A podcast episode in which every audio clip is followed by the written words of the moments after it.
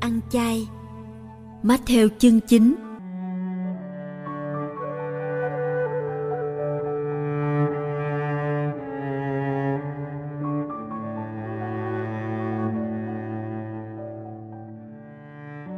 Bấy giờ, các môn đệ ông Gioan tiến lại hỏi Đức Giêsu rằng: Tại sao chúng tôi và các người Pharisêu ăn chay mà môn đệ ông lại không ăn chay? Đức Giêsu trả lời: Chẳng lẽ khách dự tiệc cưới lại có thể than khóc khi chàng rể còn ở với họ? Nhưng khi tới ngày chàng rể bị đem đi rồi, bấy giờ họ mới ăn chay.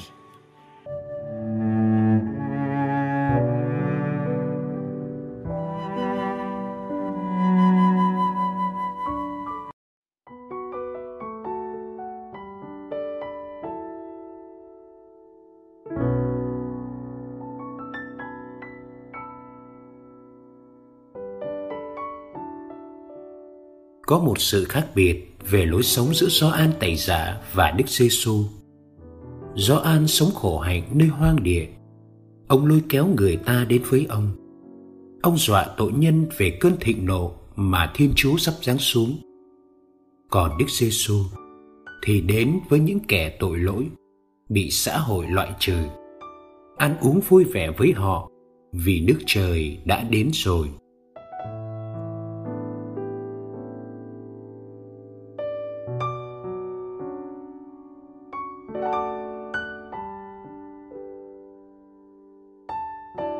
Sau khi Gioan đã bị tống ngục. Các môn đệ của ông vẫn tiếp tục hoạt động. Chắc họ khó chịu khi thấy các môn đệ của thầy Giêsu không ăn chay, không có vẻ khắc khổ, nhịp nhặt như họ hay như người Pharisêu. Nên họ hỏi thẳng thầy về chuyện này. Thầy Giêsu trả lời họ bằng một câu hỏi khác. Khách dự tiệc cưới có thể than khóc khi chàng rể còn ở với họ sao? Dĩ nhiên là không rồi. Câu nói của thầy Giêsu cho thấy bầu khí thầy trò trong nhóm là bầu khí vui tươi ấm áp, bầu khí của một tiệc cưới. Thầy là chàng rể, còn trò là khách dự tiệc. Thời gian thầy ở với các môn đệ là thời gian hạnh phúc cho họ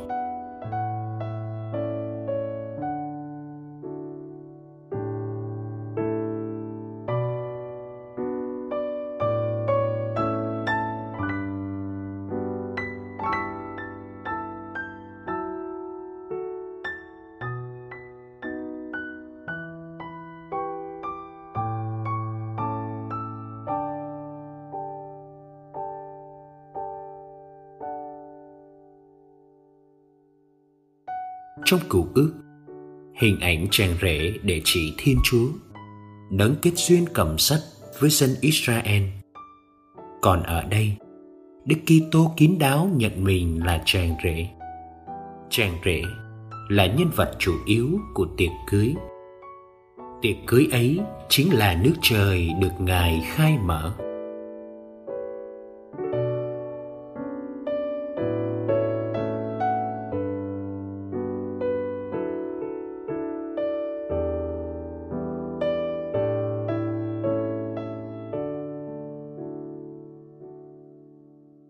Nhưng sẽ đến ngày chàng rể bị đem đi khỏi họ. Đây không phải là một lời tin báo rõ ràng về cuộc khổ nạn, nhưng là một ám chỉ đến cái chết bất ngờ sắp xảy ra. Chàng rể Giêsu chẳng ở luôn với các môn đệ. Có ngày họ sẽ không còn thấy thầy nữa. Bấy giờ họ mới ăn chay. Ăn chay đối với Kitô hữu, là thái độ chuẩn bị ngày thầy trở lại ăn chay làm ta nhẹ nhàng để chờ ngày gặp chúa diện đối diện.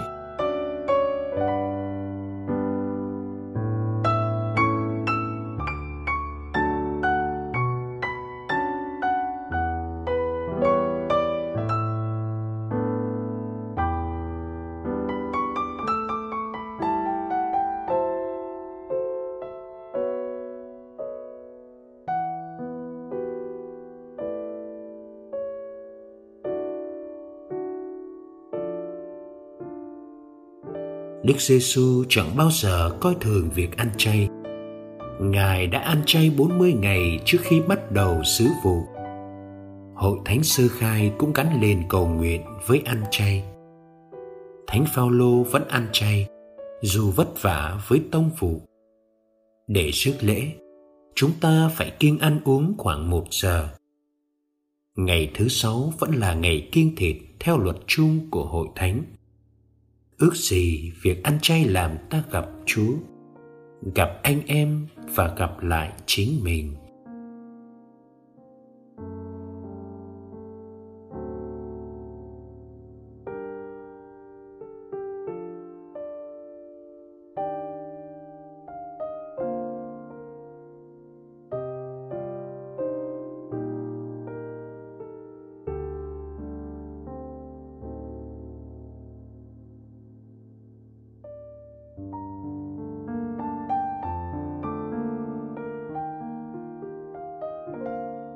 Lạy Chúa Giêsu, Chúa đã có kinh nghiệm về cái đói.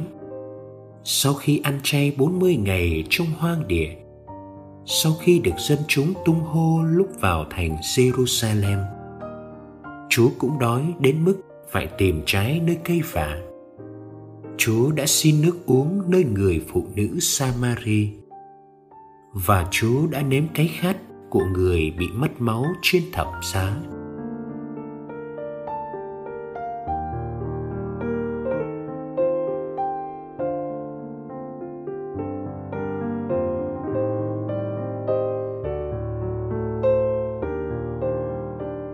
Lạy Chúa Giêsu, vì Chúa có thân xác như chúng con, nên Chúa đã ban các môn đệ khi họ bứt lúa mà ăn vì đói. Chúa đã làm phép lạ bánh hóa nhiều vì sợ người ta xỉu dọc đường.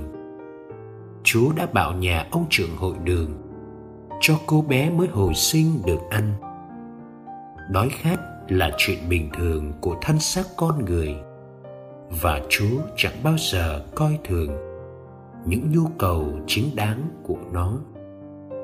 Nhưng xin nhắc cho chúng con nhớ rằng, con người không chỉ sống nhờ cơm bánh, mà còn nhờ lời Chúa. Con người không chỉ đói khát thức ăn vật chất, mà còn khao khát những giá trị tinh thần của nước trời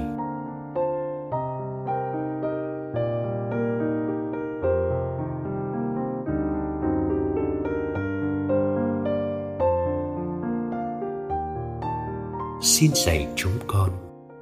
Chia sẻ cho những Lazaro đang nằm ngoài cổng. Và đừng khép cửa lòng như ông nhà giàu xây thêm kho. Xin cho chúng con hiểu được giá trị của một ly nước lạnh được trao đi. Một tấm bánh giữa đêm khuya cho người bạn mượn. Và chút vụn bánh rơi xuống từ bàn ăn đủ nuôi một người.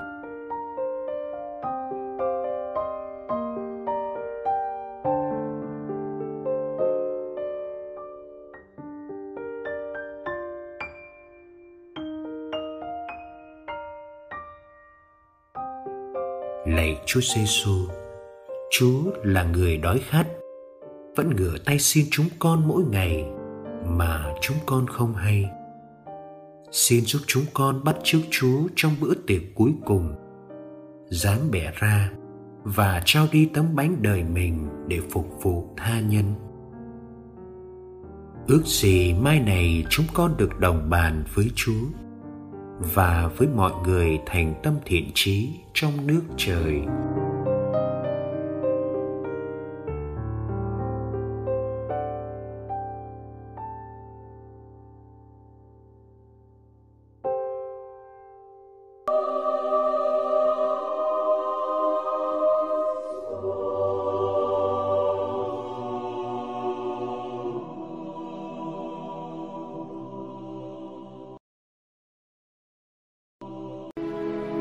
Ngày 16 tháng 2, Thánh Onesimo. Thánh Onesimo sống vào thế kỷ thứ nhất. Ngài là một nô lệ ăn cắp của chủ mình và chạy trốn đến Roma. Nơi đây, Osenimo gặp vị đại tông đồ là Thánh Phaolô, hiện đang là tù nhân vì đức tin. Phaolô đã đón nhận Onesimo với lòng nhân hậu và yêu thương của một người cha tốt lành. Phaolô giúp Onesimo nhận ra việc ăn cắp của chủ là hành vi sai trái và hơn thế nữa, Ngài đã hướng dẫn Osinimo đón nhận đức tin công giáo. Sau khi trở nên Kitô hữu, Osinimo được Phaolô gửi về cho chủ nhân của Osinimo, ông Philemon là bạn thân của Phaolô. Nhưng Phaolô không sai người nô lệ trở về một mình mà không bảo vệ anh ta. Phaolô đã trang bị cho Onesimo một lá thư ngắn gọn nhưng đầy thế giá. Phaolô hy vọng rằng lá thư của ngài sẽ làm cho Onesimo, người bạn mới quen biết của ngài, được hài lòng. Paulo viết cho cụ Philemon rằng: Tôi này xin cho Onesimo, người con yêu dấu của tôi, tôi gửi nó lại cho anh. Xin anh tiếp nhận nó như tấm lòng của tôi vậy. Lá thư cảm động đó chúng ta gặp thấy trong kinh Thánh Tân Nước. Cụ Philemon đã nhận lá thư của Paulo và lời chỉ bảo của ngài. Khi Onesimo trở về với người chủ mình, ngài được trả tự do. Sau đó Onesimo trở lại với Paulo nên người giúp việc trung thành của Paulo. Thánh Paulo đặt Osinimo làm linh mục và giám mục. Người nô lệ năm xưa đã dâng hiến phần đời còn lại của mình để rao giảng tin mừng, là lời đã làm thay đổi toàn bộ đời sống của Ngài. Người ta cho rằng trong thời gian giáo hội bị bách hại, Onesimo đã bị xiềng đến Roma và bị ném đá. Nếu đã lỡ làm cho anh bị tổn thương trong bất cứ cách nào, chúng ta hãy cố tìm dịp xin lỗi ngay. Thiên Chúa sẽ hài lòng khi thấy chúng ta biết nhận lỗi và người sẽ chúc lành cho chúng ta như đã chúc lành cho Onesimo.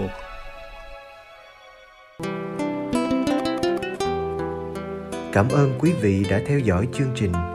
Kính chúc quý vị một ngày mới tràn đầy niềm vui và ân sủng của Chúa và mẹ Maria.